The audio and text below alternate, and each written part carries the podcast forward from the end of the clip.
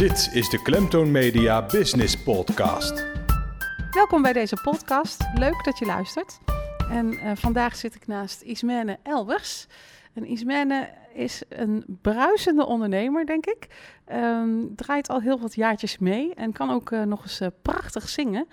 Ismene, is het daarmee begonnen met het kunnen zingen? Nee, het is begonnen met dansen.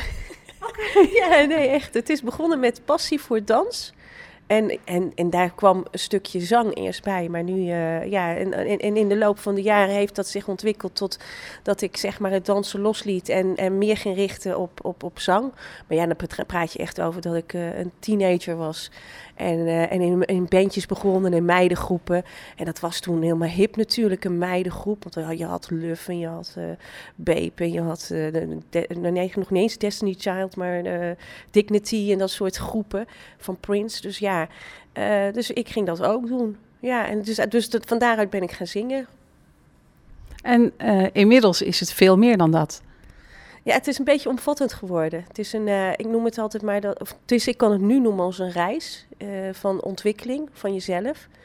Uh, waarin um, creativiteit bij mij voorop staat. Kunst en, kunst en cultuur. En dat kan ik nu beter benoemen als dat ik dat vroeger deed. En eerst dacht ik altijd van, nou, dat, dit is een beetje het... Um, uh, ja, dit is gewoon ja, wat ik wil. Hè. Ik wil gewoon die Madonna worden of whatever. En op een gegeven moment uh, gebeuren er toch cruciale dingen in je leven waardoor je je gaat uh, ja, aanpassen aan een, aan een, aan een nieuw levens, levensstijl, levenswijze. Dus, um, en dat betekent dat je kinderen krijgt en dat je andere verantwoordelijkheden met je, met je meedraagt. Dus ja, dat ging allemaal op een andere manier lopen. Ja. Dus eigenlijk zeg je wat er met jou gebeurt op zakelijk vlak, wordt toch ook wel voor een gedeelte uh, beïnvloed door het privéleven? Nou ja, goed, er zijn heel veel mensen die zich niks aantrekken van hun privéleven en dan gewoon koud uh, alles op alles zetten om een zaak te bewerkstelligen. En ik heb denk ik ook wel het geluk dat in mijn sfeer waarin ik me begeef, dat daar veel meer um, ja, ook vrijheid zit om zelf je agenda te kunnen bepalen. Behalve als je natuurlijk zware contracten hebt met, met, met uh, platenmaatschappijen of boekingskantoor of management. Ja, dan is het een heel ander verhaal. Maar in, in, ja, in de sfeer waarin ik wil werken, heb ik gelukkig uh, ja, toegang tot een, tot een eigen agenda. Uh, jouw bedrijf, IC Productions, ja. wat, wat doe je concreet? Nou, ik richt me eigenlijk op music, theater, moods. Uh, music, nou ja, goed, dat zegt voor zich al. Ik hou me bezig met zang en uh, met uh, verschillende bands of, waar ik in heb gezeten. Maar ook vind ik het heel erg leuk om, om, om kleine recordings te maken, gewoon sessies te houden. Vroeger was het heel erg omvattend van, oh, dan ga ik bands boeken. En ik kom daar steeds meer en meer op terug, omdat het omdat voor mij heel erg belangrijk is dat er heel veel warmte in zit. En daar zit dan theater, dus theater weer aan vastgekoppeld, is dat ik heel erg hou van storytelling en iets vertellen aan mensen. En dat vaak op een theatrale manier.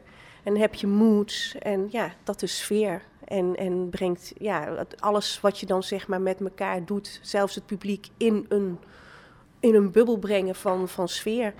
Ja, en dat kan een keer een sfeerconcert zijn, maar dat kan ook zijn dat ik een concept uh, schrijf voor, een, voor een, uh, bijvoorbeeld de provincie Limburg. Hè, dat, ik, uh, dat ik daar zeg maar op maat iets, iets creëer wat dan die sfeer en dat theater en dat muziekspel bij elkaar brengt. En hoe zorg je ervoor dat jouw doelgroep weet dat jij er bent? En hoe maak je dat zichtbaar en hoe maak je jouw bedrijf vindbaar?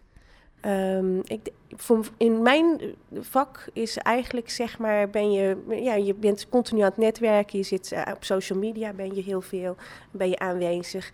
Um, ja, en, en wat, wat ook zoiets is, wij hebben natuurlijk in deze um, uh, tak hebben wij best wel een grote, grotere sessie gehad, waar we nu gelukkig een beetje aan het uitkruipen zijn. Maar toen ik terugkwam uh, uit de Filipijnen was het gewoon echt heel erg zwaar. Want er, was gewoon niets te doen op gebied van evenementen of theater of muziek. Men wilde gewoon helemaal niets. Dus dat is, uh, de deuren zaten dicht. En nu zie je dat er gewoon gelukkig weer wat georganiseerd gaat worden. Dat mensen ook uh, zoek op zoek gaan naar, naar middelen om, om zeg maar toch iets voor elkaar te krijgen. Dus dat is een hele bijzondere beweging. En gelukkig ben ik dus toen ik vanuit het buitenland terugkwam, ja, me toch gaan volhouden met, met mijn bedrijf. terwijl er eigenlijk helemaal niet zoveel uh, te doen was. Maar ik heb ja, voorbereidend werk gedaan, zeg maar, om nu in de flow te kunnen komen waar we zitten. je zegt, ik kwam terug van de Filipijnen. wat deed je daar? Was dat zakelijk, zeg maar? Nou ja, goed, uh, wel zakelijk in die zin dat mijn man een eigen bedrijf had daar. En uh, zeg maar zich ook had, had een samenwerking aan was gegaan met een Filipijns bedrijf. Um, en ik, ik, ik hing daar in eerste instantie maar gewoon bij. Dus dat, dat was best wel een, een, een, een, lastige. Omdat je, ja, kind ging naar school en ik, ja, man ging werken. En ja, wat doe je dan? Dus... Ehm, heb ik uh, me heel erg gericht ook op jongeren. En uh, ben ik feedings gaan doen. Uh, en ik ook zeg maar kids gaan coachen op gebied van muziek en dans. En had ik ook de mogelijkheden toe. Dus dat is wel heel erg gaaf. En ehm, dus voor mij was het eigenlijk zeg maar een, een voortraject in, in um, waar ik nu sta. Uh, dan had je het net heel eventjes over social media. Hè? Je maakt je onder andere zichtbaar eh, via social media. Hoe wist jij nou, of hoe weet jij nou, uh, via welke kanalen jij jouw content moet publiceren? Nou, ik denk dat je ook gewoon goed om je heen moet kijken. en wat voor jou belangrijk is. Kijk, voor mij is een stukje uitfilteren naar buiten toe en echt mensen raken met boodschappen. Ik, een grotere groep zit op Facebook. Um, nou, dat, daar is het mee begonnen eigenlijk. Gewoon puur op Facebook posten, uh, mijn gedachten. En eigenlijk altijd uit positieve zin uh, iets uitzetten. En soms ook met een kritische noot. Want ik, ben, ik vind ook wel dat je kritisch mag zijn. Maar dat in, in respect naar je samenleving toe. En, uh, en daarnaast um, vind ik fotografie heel erg leuk en beeldend zijn. Dus Instagram was voor mij ook een hele erg goede om daar uh, gewoon mijn leven te laten zien. ik heb niet echt zozeer een product of zo. Het, het, is meer mijn hele beleving in het leven zelf die ik naar buiten uh, filter. En um, en dan heb je LinkedIn en dat is gewoon wat meer ja, business. Dus gewoon echt je netwerk onderhouden. Dus dat zijn boekingskantoren, evenementenbureaus, uh, artiesten die je gaandeweg hebt leren kennen. Hè, dat heb je allemaal zeg maar tot één uh, groep in dat LinkedIn. Dat is, dat is wel prettig. En dan, ja, dat streelt je ook wel ergens. Want dan filter ik alles uit wat niet uh, gerelateerd is aan, aan mijn privé. Dus als ik jou goed begrijp, dan kijk je echt wel naar wat past bij mij, wat past bij mijn bedrijf, bij mijn product. Maar je kijkt ook naar waar is mijn doelgroep en wie is op welk kanaal mijn groep en wie moet ik dan wat aanbieden. Ja, daar ben ik wel heel erg me van bewust. Heb je daar echt onderzoek naar gedaan? Ik ben, of is dat gevoel? Nee, ik ben echt meer een gevoelsmens. Ik, ik, uh, ik, ik kijk wel, maar ik heb al in weg heb ik in de jaren gemerkt, is dat eigenlijk uh, al hetgeen waarin ik toch misschien je zou het visionair kunnen noemen. Is dat dat gewoon puur gaat op dat ik zoveel prikkels binnenkrijg en dan uh, een, een, een, bepaalde uitfiltering kan maken waar het naartoe gaat. Ja, klinkt heel raar, maar ik, ja, en dan, er zijn heel veel mensen die hebben ontzettende grote onderzoeken en dan denk ik van ja, zoveel tijd. Je bent op een gegeven moment natuurlijk ondernemer geworden. Hè? Ehm, wat is voor jou nou het, het moeilijkste geweest om aan te wennen? Zo van, dit moet ik zo doen als ondernemer. Zijn er valkuilen? Zijn er oh, moeilijke dingen? Er zijn iedere dag valkuilen. Het houdt ook niet op. Dus als jij denkt dat je als ondernemer op een gegeven moment het spel kent, nou, forget it, want er komt gewoon een nieuw spelbord. Ja, en dan gaan we terug naar start. Ja, weet je, en, en, en ik denk dat het meest belangrijk is dat je niet uit het veld laat slaan. En dus dat je dat je, je vasthoudt aan, aan dat je dit heel graag wil. Je moet het ook echt heel graag willen. Want het is monnikenwerk. En het, uh, het vergt gewoon heel veel doorzettingsvermogen. En je krijgt zoveel kritiek. En, uh, en, en, en die huilbui mag er zijn. Maar ook die grote lach en die schouderklop van jezelf moet je echt wel geven. Want dat doet niemand. Dus ja, valkuilen um, ja, zijn er zat. En wat ik ook geleerd heb, is dat je uh, het vertrouwen in ander is, uh, is niet hetgeen waar je in moet vertrouwen. Je moet vertrouwen op jezelf. Ja, geloven in jezelf. Geloven in jezelf, maar ook vertrouwen op jezelf. En uh, als jij dat onderbuikgevoel krijgt, waarvan in goede of in slechte zin, ja, vertrouw er maar op. Cultuur heeft heel lang onder vuur gelegen en is, uh, ja, jij bent cultuur, zou ik bijna willen oh, zeggen. Dat is, dat is een compliment. Ligt ik mezelf niet echt willen onder, onderstrepen. Ja, nee, ja. Ja, nou mooi, dankjewel. Maar uh, ligt cultuur nog steeds zo onder vuur of is dat wel veranderd uh, nu? Cultuur is heel erg in verandering, is in, in, in beweging. En um, kijk, als je ziet dat met die 21st century skills, waarin dat men toch heel veel cultuur en kunst en educatie wil uh, vermengen weer met het onderwijs, omdat ze daar natuurlijk heel erg op bezuinigd hebben, dan um, uh, ja, is, het, is het wel heel fijn dat ze daarop durven terug te komen. Want dat vergt natuurlijk ook wel een beetje, uh, ja, om te zeggen van, dit hebben we niet zo goed gedaan. Maar het, het geeft wel een verandering, alleen het gaat hier heel langzaam. Ja, vind ik nog te langzaam. Je bent ongeduldig. Uh, het heeft misschien niet zo met ongeduldig te maken, maar meer van, um, ja, uh, de, de, de, de tijd tikt door. En uh, kinderen van die nu tien jaar zijn, zijn over tien jaar twintigers. En dat vliegt zo voorbij. Dus wil jij investeren in een toekomst, dan zul je toch ook op die tijdklok moeten kijken en snel moeten anticiperen. Ja. Nou, dat is een uh, mooi advies, denk ik. maar zo voelt het voor mij in ieder geval wel. Um, Ten slotte wil ik je nog een aantal vragen voorleggen die ik aan iedereen vraag. Aan iedereen dezelfde vragen. En de eerste is, hoe oud ben je? Mag ik dat vragen aan een dame? Je mag alles aan me vragen, zelfs mijn pincode. nee, nee, ik, ik ben 46, ik ben er heel trots op. Um, uh, ik zou liever zeggen, ik voel me nog ouder in sommige dingen. Uh, om, uh, misschien een beetje een rijke geest. En in, in andere dingen voel ik me weer ve veel jonger. En is 46 niet meer de 46 zoals het vroeger was. Nou, dat is zeker waar, denk ik. Welke auto rijd je? Ik heb geen auto. Hoe verplaats je je dan? Ik ben zo groen als gras. nou ja, goed. Kijk, uh, ik, heb wel ik heb wel op mijn uh, visionaire uh, toestand heb ik een auto in de planning. maar ja, in het kader van dat je toch als ondernemer alle, alle budgetten vast moet houden. En met eigenlijk in mijn geval van niets iets moet maken. Heb ik een fiets. ja, een fiets en, en een, en een OV-kaart. En dat, uh, dat lukt. En als het niet lukt, dan, uh, ja, dan vraag ik gewoon aan iemand of dat ik een auto kan lenen. en zo ga je toch lekker heel het land door? Uh, zoveel mogelijk, of ik rij met iemand mee. Maar uiteindelijk zou ik wel heel graag een groene auto willen. Ja. Wel een groene? Ja, het liefst wel gewoon echt een groene auto. Ja, toch wel vooruitstrevend in, in zijn van... dat is mijn grootste wens, hè? Ja. En heb je dan ook nog een voorkeur voor een merk of een type? Mm, niet echt, nee. Als die maar groen is? als hij maar groen is en rijdt en veilig is.